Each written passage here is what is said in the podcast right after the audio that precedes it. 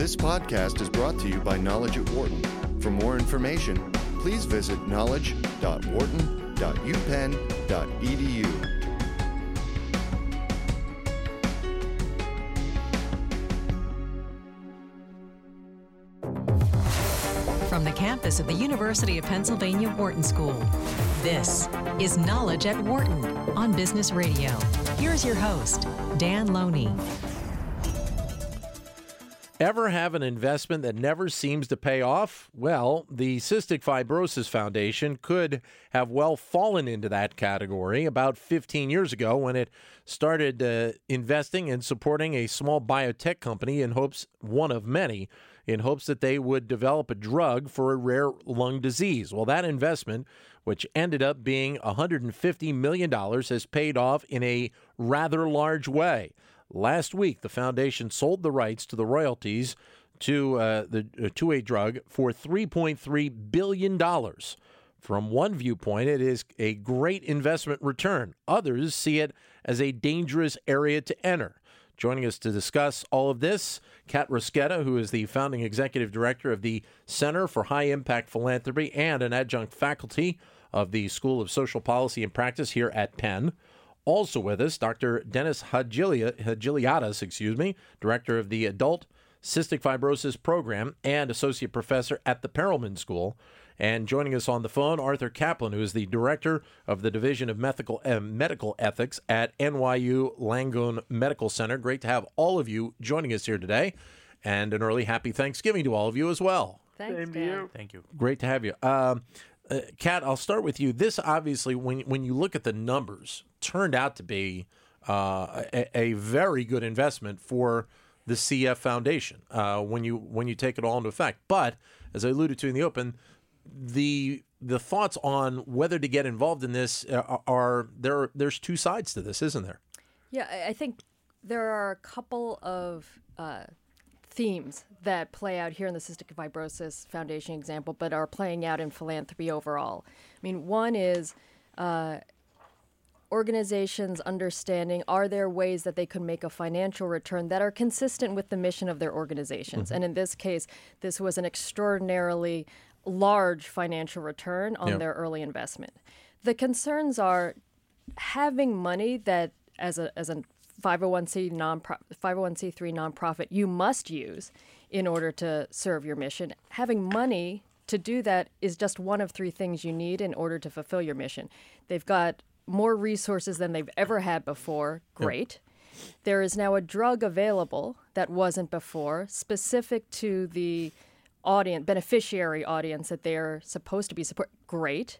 But the big concern is can they translate these financial resources and the existence of this drug into more care for cystic fibrosis patients? So there's still a big access issue that people are concerned about. Dennis, obviously, uh, being a part uh, of the the entire organization with cystic fibrosis, and we have a comment from uh, the CF Foundation's pre- president and CEO. We'll have that in just a second. But obviously, a- as an entity, as part of this, this ends up being uh, very uh, important to the operations that you do with uh, the Adult Cystic Fibrosis Program uh, as a part of that organization. That's correct. Actually, the Cystic Fibrosis Foundation has been supporting every program, pediatric and adult, in the United States for the last, you know, uh, 50 years, if not more. I might be, you know, a little off on this. Uh, so they're providing, you know, support so that we can, you know, treat the patients the best that we can. Uh, and I know that, you know, anything that comes to them in some way is going to be tried, you know, to support either the patients, dire- uh, the uh, clinics directly that support the patients. In some occasions, they've supported, you know, the patients a little more directly. And then, you know, this medication only right now treats approximately 4% of patients. Yeah. Uh, and there's other, you know, medications that are on the way uh, that need to treat, you know, another significant part of patients. So there's going to be probably a lot more investment without being part of the uh, Cystic Sure. Fibrosis Foundation. I'm pretty certain there's going to be more investment to try and reach 100% uh, of the patients to make, you know, their lives better, to extend their lives. And this is only a first generation. There might be a need for further, you know, treatments to try and make, you know, everything to towards a cure or a significant improvement in the disease. This drug Kalydeco, uh, which is uh, been out on the market, I guess now for uh, two years, I guess at this point. Almost point? three. almost three years at this point. Uh, as you said, it only treats three to four percent of the patients that have cystic fibrosis. Uh, so, is it a, a, a first step in the process to try and find a, a full cure? Yes, uh, the best way to put this medication for that group of patients, it so happens that it works very, very well. It's not a cure, uh, but it makes patients that have a severe, life limiting, debilitating disease live uh, probably a lot longer and have less consequences from this disease. Uh, so, for that group of patients, this medication is very, very good, but it's only the first step to a cure. Uh, the medications that are in development right now they are first generation medications that if they get approved they will reach more patients but it will not be as good as this one in the beginning. Right. so we'll have a lot of steps to go forward to reach you know the cure or to make this uh, a chronic but very very treatable disease that's not life limiting and it doesn't have the quality of life effect so we're far away. This is only a, far, a first step. Arthur Caplan, obviously, this is a, a, a tricky area that uh, more and more uh, foundations are starting to get into. Uh, from a medical ethics perspective, I just uh, let's start with your reaction to uh, the whole process and obviously uh, getting this large windfall. Well, I think it's a overall a good strategy. I, I don't oppose these decisions by foundations and patient advocacy groups to start to fund uh, research to help their particular disease. Cystic fibrosis per se isn't an orphan disease. That is Yep. to say, it affects a fair number of people, but this drug turns out to only affect a tiny percentage within that group. So, in a way, what they've created is a specialized, personalized medicine for a tiny number of people. I'm not sure that was anticipated when they started. It could set off some discussion within the group, sort of saying, you know, you helped uh, a small number of us, and that isn't what we want. We want a bigger footprint. But, Sure. you know, in a way, that's the nature of medical research. You can't really predict in advance what's going to happen. I think you'll see a couple of ethical issues come up if we agree that this type of financing makes sense. One is pricing. So, can the foundation turn around and say, hey, it costs too much? This drug is just priced too high. Do they have to subsidize the price or fight with the manufacturer to lower the price using their leverage as someone who's an investor to, instead of driving the price up, drive the price down? Because this one's pretty expensive. Um, you're also going to see people say in managing this uh, kind of an issue, if we have initial shortage of drug, who's going to get it as they ramp up? We, uh, you know, every drug that appears in these kinds of relationships, it doesn't start with a full supply. It starts out slowly. Yeah. Should the foundation get into programs about who's going first? So I think overall, probably can defend the relationship. A lot of diseases don't attract investors, so you got to kind of invest in yourself. But you're going to have to learn how to manage these complicated questions about cost and access. You're listening to Knowledge at Wharton here on Sirius XM 111, business radio powered by the Wharton School. We're talking about the uh, investment that the Cystic Fibrosis Foundation made several years ago, and it paid off in a very impressive manner last week a $3.3 billion return on their investment from some 15 to 17 years ago. Now, we mentioned we got received a statement from uh, Robert Beall, who is the president and CEO of the Cystic Fibrosis Foundation. I'll read it to you it starts off this is a transformational moment for people with cystic fibrosis and the entire CF community. These new funds give us a tremendous opportunity to supercharge our efforts to develop life saving new therapies, ensure that the best care and resources are available for people with CF, and pursue daring new opportunities that one day may lead to a permanent lifelong cure for this disease. Kat, I'll, I'll- play off of that because I think it seems like the nature of uh, these foundations seems to be transforming in the perspective of you can't count on just generic donations to help out your organization. You have to look to other avenues. And, and I say that because the terminology being used by CF is venture th- philanthropy. And venture is this is the true definition of a venture move. There's no question about it. Yeah, there. Um, the fact that they they won. uh, You know, this is the kind of payoff that whether you're a foundation or a venture capitalist, you you pray for. Yeah, Right. yeah. I mean, 200 times return on that investment. That's remarkable. Um, even some of the best financial investors can't claim wins like that. Uh, I I think what is most interesting from our point of view at the Center for High Impact Philanthropy is they now have a level of financial resources they could never have imagined. Yeah. What are they going to do with it? Yeah. Right? That that's the big question. How can they now use the financial capacity they have to address, you know, the issues that my fellow um, panelists have talked about, issues of uh, therapies, drugs for those who aren't going to be helped Yeah. by Kalydeco, access to treatments that can improve the quality of life. I Yeah. mean, they, they now have an opportunity to work on those issues in the way they couldn't have before because of the level of financial capacity they now have. A- And Dennis, obviously, when when you're talking about budgets and stuff for, for an organization, obviously the budget for uh, the Cystic Fibrosis Foundation, I'm not sure exactly what the numbers are, but as you mentioned, your organization was being supported by the main CF Foundation. So they are responsible for a lot of facilities across the country. So they had a fairly healthy budget to begin with, but 3.3 billion dollars is just, it's off the charts to to to think of not only the the the avenues that you could potentially pursue with new research but the length of time out that that basically this amount of money will cover research going forward I think that's the goal. I think the goal is to uh, go ahead and uh, find, you know, treatments that uh, treat everybody. Yeah. They don't leave, you know, anybody behind. It's a little trickier, you know, I think as you start going to the area of how you cover everybody, how you venture into, you know, Sure. basically being able to who's most important exactly to Yeah. go you know into this uh, and i don't think you know that they were choosing specific people when this happened but when Yeah. the research happened it so happened that this was a very very significant uh, preclinical hit if you want to say this so they went with the development of that medication Yeah. Art, uh, this this would seem to really open up the door for uh, a lot of other organizations to kind of take this. I, I hate to use the word gamble, but but in some respects it is because of the fact that you, you're you're banking on the development of a drug which may be 15 years down the line, and and and the numbers, you know, not every drug plays out.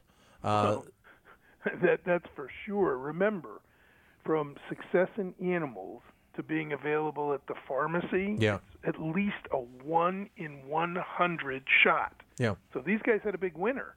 And you could see all the other foundations saying, yeah, let's start to invest in our own uh, diseases. Let's pursue relationships with startup companies.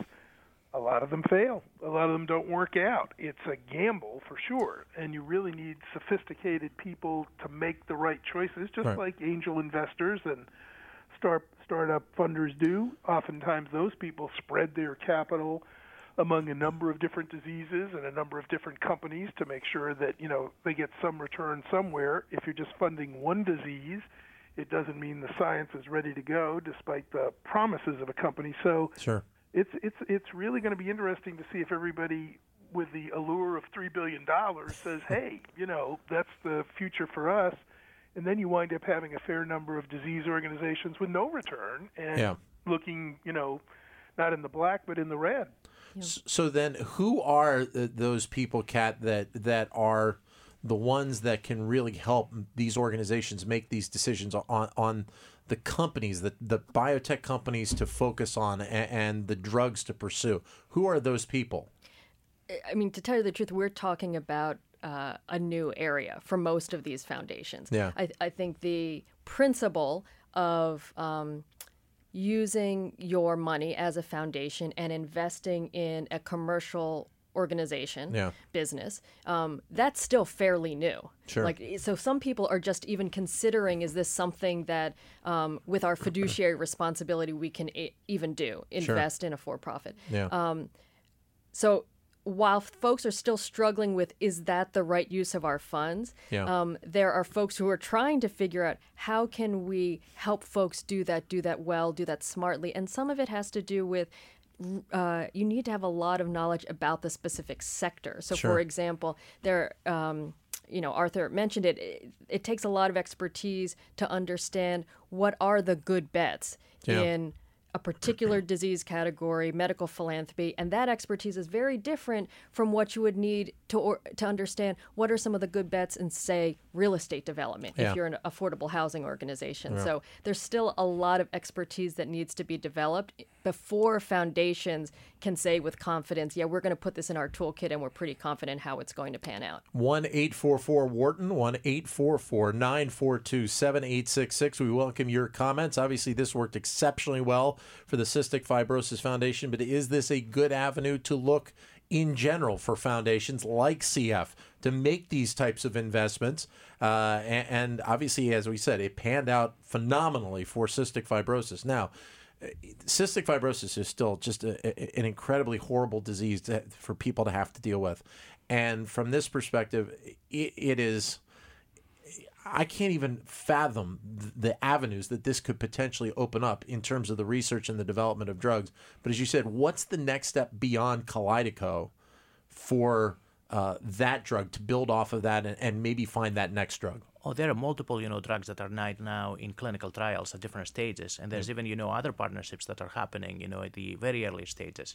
So, for example, there's a combination of Kalydeco and another drug that has just completed phase three trials, and we're waiting for FDA to uh, decide on whether this is appropriate. Right. For that would cover approximately 45% of patients Which would be great. great, you know, thing. Uh, then there's, you know, a next generation of that combination of compounds to that it's supposed to be a little more effective, hopefully. That is in earlier phase trials, and this might cover now not only the 45% better, but another 30 or 40%. Having Kalydeco Yes. now uh, up and running in the in the public, does that potentially speed up the process of the other drugs being developed because you have that kind of as a known quantity already? I think what it does is brings other, you know, companies to the mix. Okay. Uh, so in the beginning, uh, and I'm going to start by saying that I don't think you know that when they started with this investment, their goal was to make a windfall profit. I think their goal was to find uh, a cure or treatment for the disease. Sure. Uh, and I think that's very important. Whatever you do, you don't try, you know, to make an investment to make the profit, but you're hitting, you know, your goal as a foundation to better the life of the patients that you're trying to serve in Sure. the population. And if you know, by doing that, you manage, you know, to get the profit. That's a good thing. Yeah. Uh, but at the same time, whether you know they didn't get the profit, you still would have Kalydeco, even if it was a lower, you know, level of things. So this, you know, brings a lot of other players into the arena. Yeah. Uh, people are interested now because before, even though CF is technically at the border of orphan diseases or a very big, you know, orphan disease, if you want to call it, you know, that Yeah. is not, you know, big enough to attract all the mega, you know, companies Sure. to say, you know, it's not called uh, treating cholesterol, high blood pressure, or anything like that. So right now you have a lot of players in there. So there's a lot more research going on, and plus, you know, that brings a proof of concept that you know something like that, like uh, like Ivacaftor, can work, and therefore you attract, you know, more people and more research into being able to do that. Art, Art obviously, in terms of the timing, uh, when you think about the fact that, that, that CF has been involved with uh, th- these companies now for you know 15, 20 years at this point, and, and the fact that we now have a drug that's been out there for a couple of years, from the timing perspective, I think people need to understand that this is probably pretty much the norm. The fact that it's been you know 15, 16 years, whatever it might be, don't think that this is a slow process in terms of the development. That's that's kind of the norm, or maybe even a, a little bit faster than, than how a lot of drugs do get developed. Absolutely. Probably on average 16 to 20 years from uh, laboratory idea to uh, clinical trials proving uh, safety and effectiveness in humans, the so called phase three trials. It takes a long, long time, a lot of data required. Down the road, as these drugs uh, move into an area like CF, you're also going to see, I suspect, some of them attuned to genetic differences. The reason that lengthens the time processes, it gives you fewer subjects because you're trying to focus on particular biological variabilities. Yeah. So you can't just test any CF patient. Now you have to test particular ones or at particular stages in the disease. Long, slow process. By the way, a lot of universities also try this mode of investment. That's why they build up their so-called technology transfer offices. They're hoping for the big windfall too.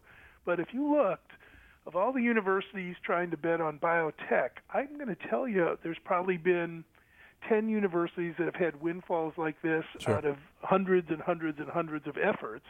Um, it really is a long shot strategy to get a windfall, not to get a return, but this kind of 200%, you know, return on your investment, boy, it's just rare as can be. Kat, in, in terms of fundraising, when, when CF obviously is putting a lot of this money back into the research, what does that do to the other fundraising efforts? I mean, obviously they they still need to keep them going, mm-hmm. but does it change the philosophy of people that may have wanted to give to this organization? Say, well, you, you've already got three point three billion dollars. I mean, it, it does have that potential to kind of backfire in that avenue. Yeah, and, and that's where uh, the foundation's statements about what it's going to do with this money and Yeah. what it won't will be helpful with their fundraising. I mean, if you look at, at whether it's a foundation like Cystic Fibrosis or the Gates Foundation in global public health, private philanthropy is still it's a drop in the bucket compared to the financial resources that are typically required to actually solve the problem, find a cure. Yeah. Um, so there will still be a need for additional philanthropic funding, Yeah. even with this windfall they've had. Um, what I'd like to see is uh, how can that funding help in ways that maybe the their strategy for use of the 3.3 billion dollars wouldn't. It, it Yeah. sort of what difference will it make? I think that's the message they're going to have to make to their supporters is that um, this is what we're doing with this money, and this is what we'd like your help for. Sure. And, and obviously, Dennis, the, the fact that the, the drug that's out there now, Kalydeco, this is not uh, a drug that is, uh, in a lot of cases for people, it is not a, a drug that is affordable because of, of the cost associated with it per year. Obviously, the hope is as, as you go forward with these other drugs that will be developed, that those price points will be able to come down, and obviously, it makes it a lot more manageable for people uh, who you know who are out there and, and need to have these drugs available to them. That's absolutely the case. This is a very, very expensive, you know, medication. So far, uh, when you say it's not affordable, you know, to people, many times patients have have been able, pretty much all my patients and the majority of patients have been able to get on the drug. Oh, okay, great. But at the same time, there's a cost associated with it. Whether the cost, you know, goes down to the insurance, Sure. to the Medicaid, to the Medicare, or somebody else, the cost is still very high. And even though you know the patient might not always see directly that cost, that cost is seen globally. So you know when you have 1,200 patients across the United States having to deal with this, that's an easy you know cost to absorb if you want to say. Yeah. When you start talking about 30,000 patients or you know some other disease and you start adding them up, then you need to find a way to bring the price down because otherwise it's going to you know spread to everybody and it's going to be you know much more significant. So then that that three percent, three to four percent that you said earlier, how many people is that? That's about 1,200 people in the United States at this point. Okay, and then if you factor that out globally, then you can you can do the math. Yeah. But but twelve hundred people in the United States just alone. Yeah. It's I mean it's a starting point, isn't it? It's absolutely a significant starting point from my perspective. We have a long way to go. Despite all this progress, still we have a life limiting disease. Yeah. I mean, the median life expectancy is about 40 years. For most of us, that's you know, too young. You know, just to jump in on that, we don't know, but it would be very interesting to find out what role the foundation played before it sold off the rights in trying to drive the price down. Did it care? Were Yeah. they interested? Did they think we'll get a bigger market valuation if we let the marketplace set the price for these 1,200 people? I think it's very important that the foundation be transparent there because this model of investing Sure. it isn't just finding cures, it's finding cures that are accessible to their membership or the, the people that they're trying to help. And even if the costs get washed out into everybody's insurance, there's no doubt that government's going to turn around at some point and say, hmm, $100,000 a treatment, Yeah.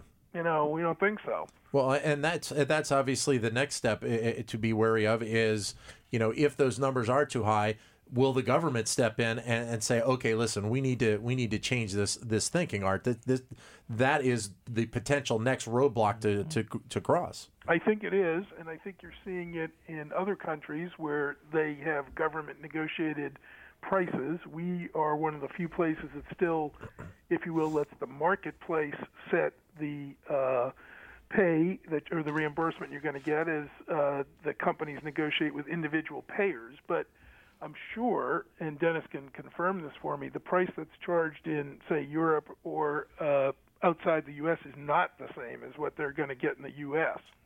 And that's an interesting question for the foundation. Will some of that $3.3 billion be used uh, in campaign and advocacy efforts that can bring more affordable treatments to patients? Sure. Dennis, you want to?